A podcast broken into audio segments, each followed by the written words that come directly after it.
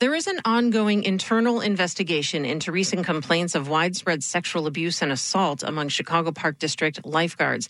But now, nearly a dozen former lifeguards tell WBEZ they endured similar abuse in a toxic work environment that goes back decades. WBEZ's Dan Mihalopoulos talked with some of these women, and we have a warning this story contains graphic descriptions of sexual abuse. These are all of the pictures we would have where the whole crew. I'm at one of Chicago's lakefront beaches, and this woman is showing me photos from when she was a teen lifeguard here 20 years ago. Where are you there? Let's see, I'm that tiny head right there. oh, yeah. But her tone changes when she shows me her lifeguard training certificate. So it says the Lifeguard Training Academy is dedicated to the highest standards of water safety, but not of keeping their own lifeguards safe from each other.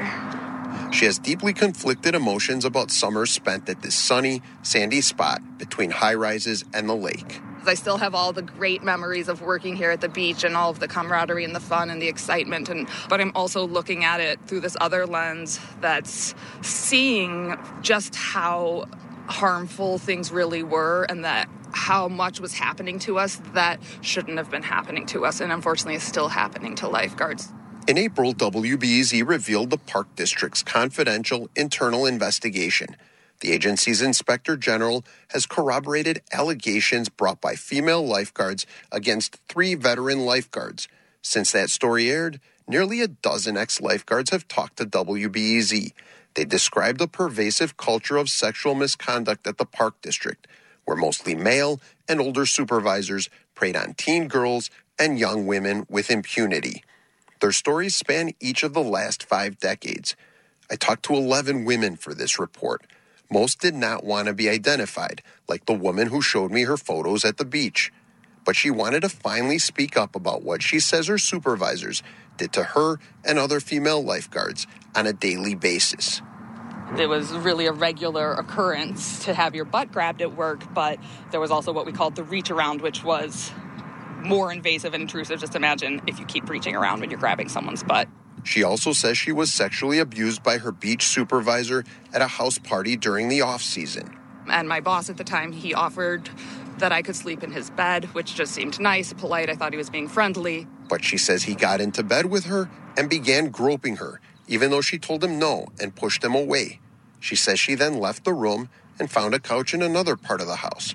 But he followed her and groped her again. I have this really vivid memory of pulling my hood over my head and pulling the strings really tight, trying to sort of escape him and hide from him and retreat into my sweatshirt. And so only my eyes were, were sticking out of my hoodie. But she says she did not report what happened. It was both part of the culture of the beach to not, you know, not tell. And then it was also that I was really young and there's this level of shame when something like that happens to you. And she was far from the first young woman who says she endured sexual misconduct in the Park District's lifeguard program. Julie Tortorich was a teenage Chicago lifeguard and is now a grandmother of eight. I am 60 years old now. What happened to me was so long ago, and if it's going on now, I, I can't even begin to imagine how many more women that this happened to in their jobs as lifeguards with the park district. Tortorich said a male adult supervisor abused her twice at a park office in the 1970s. She says he cornered her and began groping her. I could feel his erect penis. I was pushing him away. She vividly remembers feeling shame and embarrassment after the attacks. Did I bring this on myself? And did I make him want to do this to me? And that's just garbage. I mean, that's a terrible way to have to think, and women shouldn't have to feel that way, and we shouldn't have to be afraid to be in any job, even as a lifeguard at 16 in the city of Chicago. Tortorich buried the memories for decades, but it all came flooding back after we reported on the current investigation at the Park District. She had thought the Me Too movement would have prevented sexual violence from continuing at the beaches and pools. I'm shocked. I'm shocked that if it's going on right now in the Park District, it needs to stop because they're there's absolutely no reason for any of this to happen to anybody. Park District officials have declined many of WBEZ's requests for public records about sexual misconduct among lifeguards. That includes a request for the initial complaint a former lifeguard sent to the Park District CEO in February of last year. Tortorich called on Park District leaders and Chicago Mayor Lori Lightfoot to open the books on the problem and apologize to the survivors of the toxic workplace culture. I'm 40 years ago. You know, how, how many more before me and how many since? Another woman who asked not to be identified said sexual harassment by older adult supervisors was rampant at the pool where she worked on the north side when she was 16, about 10 years ago. They would comment on my my breast size, like big boobs, small waist. They would call me jailbait. At the time, she did not know what jailbait meant, but now she realizes she was essentially being blamed for her own harassment. Somehow, just the way I was was, you know, a, a bait for them. I was luring them into something as if they have no choice in the matter. But these are like adult men who should be able to control themselves. It's completely twisted. Supervisors were aware of what was going on, but she said they preferred to look the other way. When you're 16 and it was my first job, and I felt like since so many people were doing it and and also no one was doing anything to stop it, I felt like that must mean that this is normal and that I should just, you know, go with the flow. She says she only realized how messed up things were at the pool when she got other jobs later, and she says the mistreatment affected how she thought about herself for years after this investigation is going on now. And I, I just i mean that's already 10 years of this stuff. And i imagine it went on way before 10 years ago too. My heart breaks for all the all the other young women who experience these kinds of things. The chicago park district's inspector general is looking into dozens of complaints and has promised to address quote systemic failings also. Park District CEO Michael Kelly and board president Avis Lavelle did not return multiple messages seeking comment. Officials have said the Park District is getting help now from an organization that works with sexual assault survivors. Dan Mihalopoulos, WBEZ News. Chicago Mayor Lori Lightfoot says top parks officials, quote, absolutely failed young lifeguards who suffered sexual violence. And Lightfoot's park district leaders have delivered apologies to survivors and pink slips to some high level officials. It all follows a scathing report from the lawyers brought in recently to look at the park district's response to the lifeguard abuse scandal.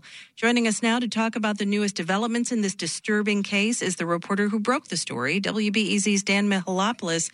Good morning, Dan. Good morning, Mary. You were first to report on the allegations at the city's beaches and pools back in April. How did we get here? So, we reported earlier this year on a previously secret investigation by the Park District's Inspector General, which had been going on for more than a year at that point, and it had grown to involve allegations against dozens of employees in the Park District's aquatics department. Now, this was all serious stuff harassment, abuse, assault, hazing, other misconduct, plus higher ups ignoring all of it allegedly. But the Park District's Inspector General abruptly quit in September. And that's when Mayor Lori Lightfoot finally said an investigation with integrity and independence was needed. And that's when the Park District hired former federal prosecutor Valerie Hayes and her firm. What are we learning from this report from Hayes that we did not know already?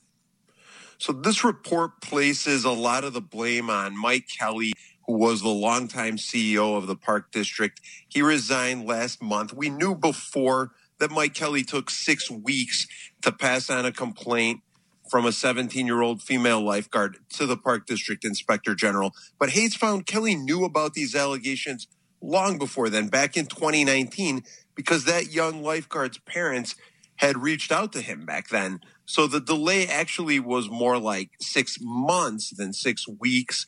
Uh, Hayes also pointed out that the top parks officials waited more than a year to make changes, and they were only ready for reform after April 27th, which, not coincidentally, is precisely when we broke this story here on WBEZ.